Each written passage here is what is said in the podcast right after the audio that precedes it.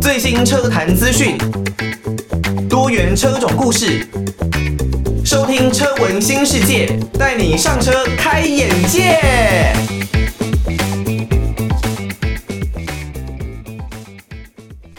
各位听众朋友，晚上好，欢迎大家收听车闻新世界，带你上车开眼界。我是艾格。车闻新世界呢是艾格自制的一档全新的节目哦。那主要的节目主轴呢，就是包含了各式各样的交通工具，举凡汽车、机车还是自行车，都可以呢是在我们的讨论范围里面哦。当然呢，现在是来到节目的第11集。我们的节目一开始呢，主要都还是以汽车的介绍为主，那也可能呢会分享艾格跟自己爱车的一些故事哦。如果呢你有任何的建议，或者是你有自己跟自己的爱车之间有哪一些故事想要分享给艾格知道的话，都欢迎大家可以寄信到台北北门邮政1700号信箱，台北北门邮政1700号信箱，或是呢 email 到 lili329@ms45.hinet.net lili329@ms45.hinet.net 就可以呢把大家的建议哦给回馈给艾格知道哦。那当然呢，如果呢你没有办法透过收音机来收听我们的节目，你可以透过 Podcast， 不管呢是 Apple Podcast 或是 Spotify， 都可以呢在上面搜寻车闻新世界，找到我们的节目。那不要忘记帮我们来一个订阅以及5星的留言，留下大家的一个宝贵建议，艾格呢都会一则一则的去看哦。那在我们这一集的节目哦，其实我们在前一集的时候已经有稍微带到了 GR86 还有 BRZ 这两款车子哦，他们在这一代全新大改款新发表的车型有做了哪一些基本的改变。那也有国外的 YouTuber 他们已经在欧洲有试乘到车子了，有发表了一些影片，那大家呢有兴趣也都可以先去看一看，先睹为快一下。那这一集的节目我们要来好好讨论一下关于86跟 BRZ 这两款的车子哦，他们是双生车，也就是说他们的基本的架构以及他们的引擎动力是没有太大的一个改变的。那既然他们的引擎动力、引擎的数据如果没有太大的一个改变的话，开起来的感觉不是那这样就像是有点差不多吗？那我为什么要在这两者当中做出选择？有什么样的依据呢？也就是说他们两者之间有什么不一样的差异？开起来的感觉，还是说整个配置上有没有哪一些细节是不同的？这我们这期节目就好好的来针对这两辆车的差异呢，来跟大家一起的讨论一下哦。既然说到86还有 BRZ 这两款的小跑车呢，就不得不提一下他们在车迷们心中的一个地位啊。那86呢，当然它源自于，虽然说名称是源自于以前，当然我们看头文字 D 嘛，都知道藤原拓海开的车子呢是 AE86， 但是呢这现在的这个不管是 FT86 啦还是 GR86 跟 AE86 都没有太大的一个关系，他们只是名字很相仿而已。那更不用说 BRZ 了，可以说是一辆全新的小跑车。这两辆车呢，在2012年问世啊，那从2013年开始呢，导入到了中国大陆的国内，那台湾的部分呢，也差不多时间导入哦。那以这两款车而言，他们的主要定位自然呢，就是充满乐趣、充满着驾驶乐趣的小跑车哦。你可以想象，如果你要在200万以内找到一辆有跑格然后又具有一定的操控能力的车子，说实在的还真的不多。尤其呢如果你想要找的是手排变速箱的一个车型啊，那如果以现在来说的话，真的必须要在200万以内来找到，可能就只剩下像86啦 BRZ 啦，然后 Suzuki 的 Swift 啦，它现在还变成了油电的车型哦，那才有手排的一个变速箱。另外呢就是像 Mazda 的 MX5， 以及像是一样是 Toyota 的 GR Yaris 它现在呢大概也是可以压在200万以内的价格就能够买到这一辆车。所以呢真的要能够在这个集聚里面找到很有乐趣的小跑车，并不是一件这么容易的事情。加上86呢，其实从推出以来它就一直主打着活泼的驾驶风格，你更能享受尾部动态的不稳定，然后这种可以有点接近甩尾的感觉，是大家驾驶这一辆车所产生的一个最大的乐趣哦。那么尤其呢，现在基本上各家车厂都在主打电动化啦，然后油电化的车型。我们在之前的专题呢，一系列的电动化这个新能源的专题呢，也跟大家介绍过，现在各个国家基本上都已经定在2030年开始到2040年之间，其实都希望自己所生产的新车都逐渐迈向电动化了。所以现在这个时代应该可以说是我们在内燃机时代、燃油车时代所能够接触到的最后的一个尾声了。大家真的必须要好好把握现在的这个时间。那么尤其呢，如果你更想要找到手排变速箱的话，哇，那就更不是一件很容易的事情啊。因为现在呢，基本上手排变速箱已经是快要被淘汰殆尽了。所以如果你真的是要好好享受驾驶乐趣的话，现在这个时间点或许真的是最好的一个入手时间点哦。当然啦，以这一次推出的 GR86 呢跟 BRZ 来说，他们也绝对不仅仅是只卖情怀，只不过是主打着大家对他们的一种喜欢，一直以来的喜欢这样子的招牌而已。他们也确实做出了蛮大的一个改变。那但是呢，大家也都知道说，在这一次的86跟 BRZ 上面呢，他们换装了 FA24D 这一颗的水平对卧 2400cc 2.4 升的自然进气引擎。在之前的节目呢，我们也有跟大家提过，为什么这一次的86跟 BRZ 他们不换装涡轮呢？不加上涡轮呢？理论上来说，如果加上涡轮的话，确实可以炸出更大的动力。但是对于这样子的小跑车来说，动力并不是一种这么绝对的一个数据哦。你有的时候呢，可能确实可以具有很大的动力，但是如果你的车子很重，你的车子如果配重的表现不佳，那你在赛道上、在道路上一样没有办法获得太优质的一个驾驭体验。就如同艾格自己的 4Runner 超霸来说好了，虽然呢它有着300匹的动力啊，但是抱歉，不是300匹啦，是270匹左右的一个动力，但是呢它的车重是超过2吨的，2000公斤以上的车重啊，自然没有办法跟这种很轻量化的小跑车来相比。所以呢，很多人会说，如果你是要上赛道或是在山道之间要跟大家输赢啊，当然这并不是一件很值得鼓励的事情啦。但是呢，它也凸显说，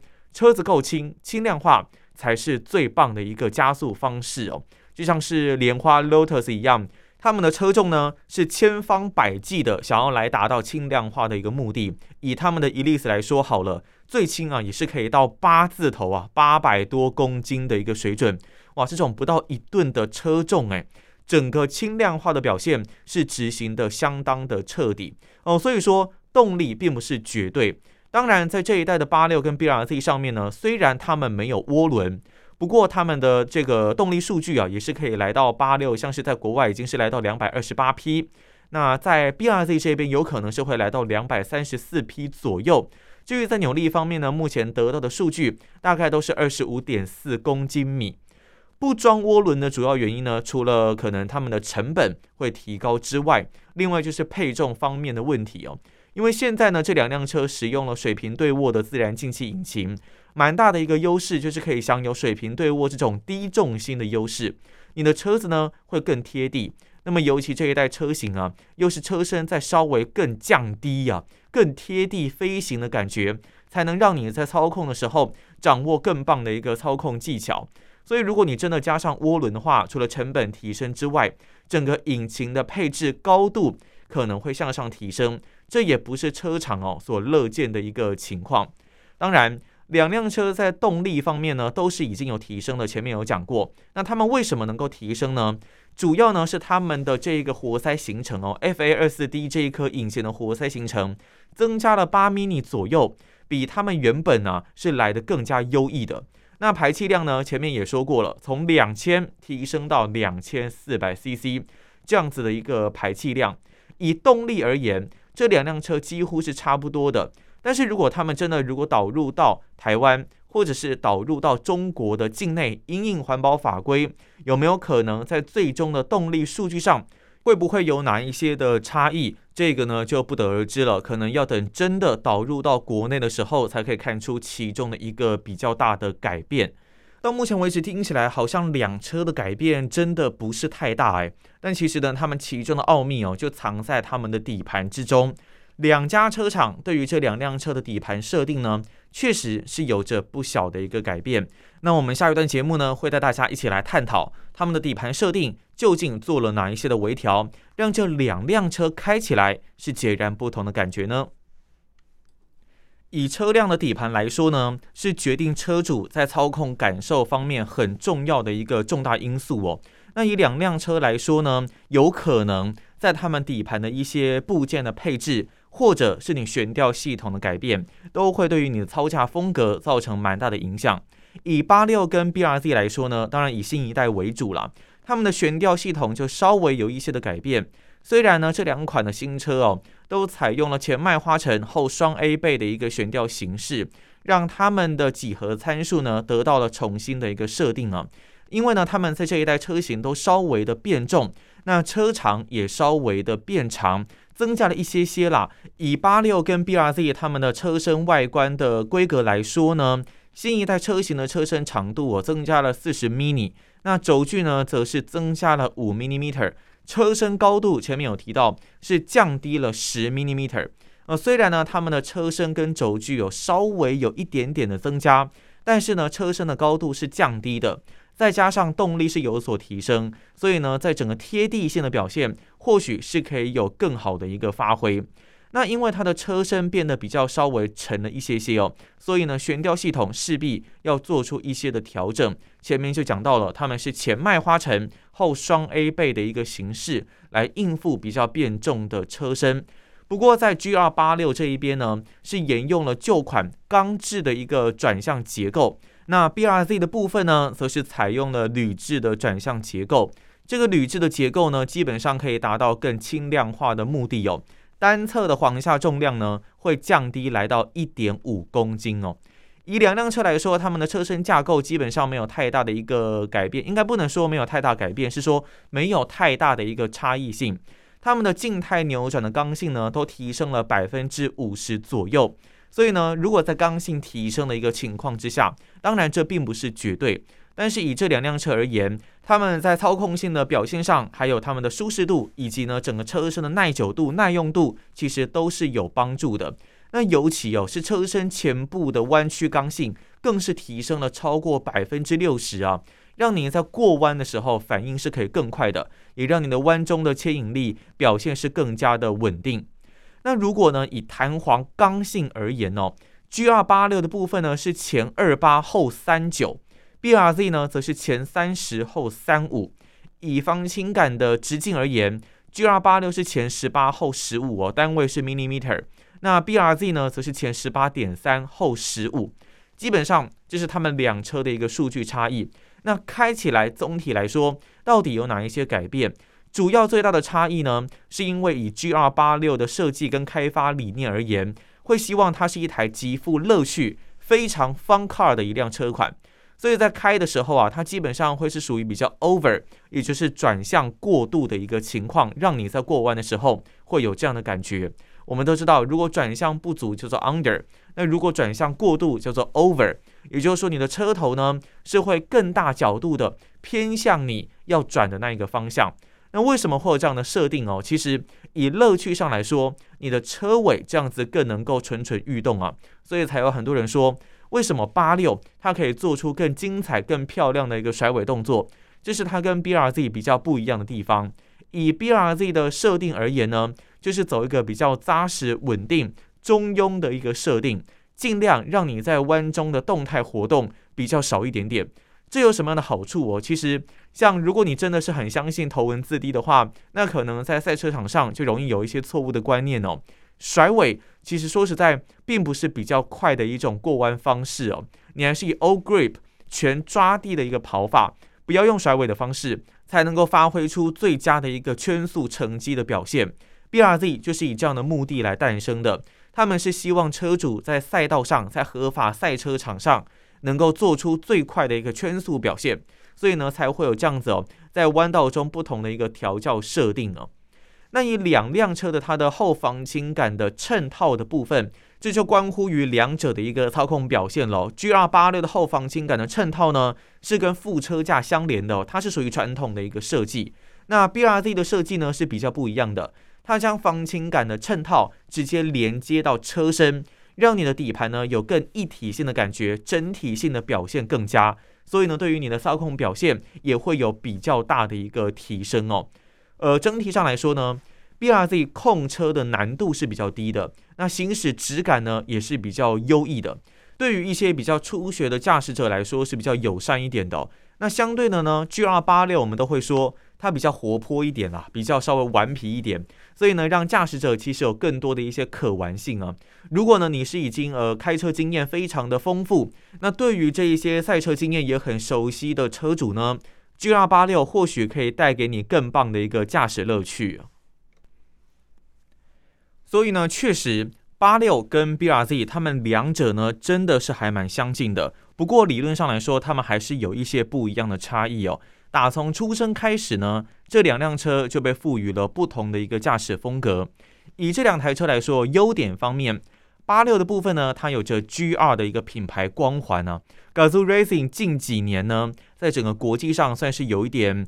越来越被重视了。那么尤其像是在台湾市场的部分，随着 GR Yaris、GR Supra 的出现，接下来的这一款 GR86 绝对也是相当受到大家期待的一款产品。那另外呢， 86 的部分它有着更丰富的一个驾驶乐趣。我们都会说买这种车200出头匹的马力呢，你要在赛道上做出多好的一个成绩，这是非常困难的一件事情。但是基本上会买这样子车的人呢，就是希望这没有那么大的一个动力，但是透过底盘悬吊的设定调教，能够给你很棒的一个驾驶乐趣，让你呢就算不用很快的速度，也能非常的享受开车的这一段过程。我们都会说，如果你真的喜欢开你自己的这一辆车，那你每天可能都会想要去开它，就算你没有要出门，你也会希望能够开着它到哪里去转一转，到哪边去跑一跑，享受一下在没有很极致速度的一个情况下，带给你最棒心灵上面的一个享受跟丰富度。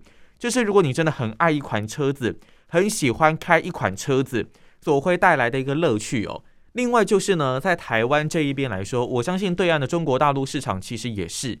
86这一款车，不论是前一代还是未来的这一代，相信都会有非常棒的一个改装潜力。前一代的86已经证明了这件事情啊。在台湾路上呢，你看到的每一辆86，除非它是维持全原厂的规格，不然的话，每一辆经过些微改装改动过的86都是截然不同的一个样貌。有一些车子呢可能会安装尾翼，有一些车子呢可能悬吊系统会换，有一些车子呢它可能在轮胎上面会做一些的升级跟调整。每一辆86其实在市场上都流通着非常丰富的一个改装件，你只要车子回来，基本上应该每个人都会希望能去做一些简单的改装，为你的车子加上更多个性化的一个展现。不过呢，还是在这边呼吁各位听众朋友啦，非法改装绝对是不要的哦，还是一定要符合国内改装法规的一个改装范围，再去改装自己的爱车，这样子才是正确的一个改装态度。我们都认为呢，改装绝对不是一件坏事哦，不会像以前一样都认为呢，改装可能就是台湾话俗称的8+9啦，或者是一些不成熟的年轻人才会去做改装这样子的事情。改装呢是为了让你的车子更有个性，然后在整个驾驶起来呢有更多不一样的享受跟乐趣。绝对不全然都是一件坏事哦。好，那这是在86的优点哦，当然它还是有一些的缺点哦。首先第一点就是它的操控难度是比较高一点的。前面有提到过，因为86呢整体的一个底盘设定是偏向转向过度的，你的车尾动态可能会稍微比较灵活，也比较丰富一点点。对于驾驶经验比较少的驾驶者来说呢，可能在控车上面就会产生比较大的难度。这是新车主在未来，或是你有买到二手的86，可能都是需要特别去小心的一个部分。那再来还有最后一点呢，就是它的簧下重量。当然，因为它在整个钢制部件的关系啊，所以它的簧下重量会稍微重一点点，但是我觉得应该没有太大的一个影响啦。以 BRZ 这边来说呢，它的优点其实也是86不一样的地方啦。它的优点是行驶的品质是比较好的，因为它整个车辆呢在底盘的设定上是有更棒的一个循迹性，你在整个操控方面是能够维持在整个赛道在弯中的稳定度都是有着相当好的一个表现哦，让它的操控性是可以更好的，你更能够精准的预测接下来它会做出哪一些动作。我们都说，如果我们今天在赛道上激烈驾驶，那我们最需要的就是能够预测我们自己的爱车下一秒会做出什么样子的一个动作。如果你完全没有办法预期的话，你可能会考验着你的反应，同时也会考验着自己的信心度，因为你不知道下一秒它会发生什么事情，所以呢，你在做每一步动作的时候都会更加的保守。那如果你是在分秒必争的赛场上，可能这就是分出胜负的一个关键。另外呢 ，BRZ 其实还有一个优点哦，就是它在悬吊系统的部分，前面讲过86是采用钢制的转向结构的部件，那 BRZ 这一边呢，则是采用铝制的转向结构的一个部件，让它的重量是更加的轻量化的。这是在 BRZ 部分一个几个优点啦。那当然它的缺点呢，也是86的一个优点啦，就是在操控驾驶乐趣的一个部分。因为 BRZ 呢，整体的设定是偏向比较中庸、扎实、稳定，为了让你在赛道上做出好成绩的。虽然我们会说200多匹的马力，你要做出多好的成绩实在是很难，但是如果呢，你是跟同级距的车款来做比较，跟同样都是 BRZ 的车主呢来做比较的话，这样子的一个设定上会让你更能够让你自己本身的技术来凸显这一辆车子的一个成绩。大家可能都走得相对稳定，但是呢，如果你的技术够好，你在走线，在整个进弯点、出弯点、过 apex 点的部分，